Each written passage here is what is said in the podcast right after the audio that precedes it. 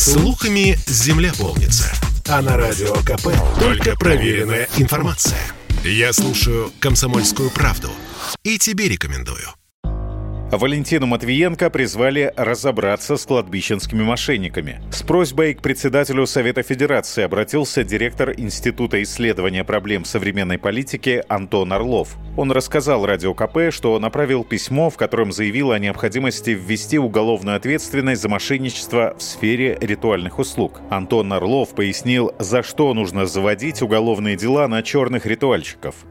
Во-первых, это продажа данных об умерших людях. Второе, действительно, услуги продаются как минимум в три дорого, если не дороже. В-третьих, давайте не будем забывать, что мы живем в период пандемии, когда, к сожалению, и в России, и во всем мире люди гибнут. И э, в условиях, когда в стране определенный экономический спад, в этих условиях паразитировать на смерти людей особенно цинично и недопустимо. Случаев с э, подобными злоупотреблениями огромное количество. Если один из последних – это ситуация в Краснодарском крае, когда ритуальные агентства фактически заставляли людей пользоваться именно их услугами, а не чьими-то другими.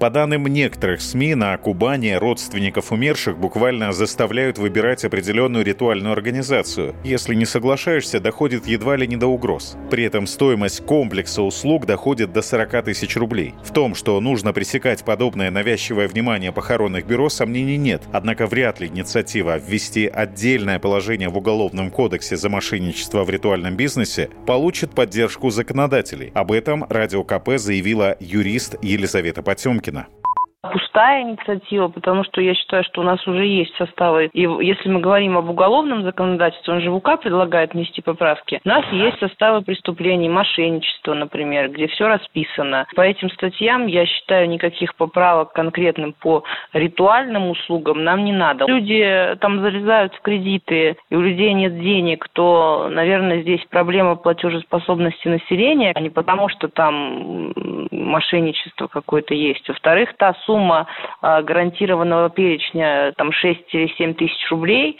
общефедеральная, она не позволяет практически провести на них бесплатные похороны.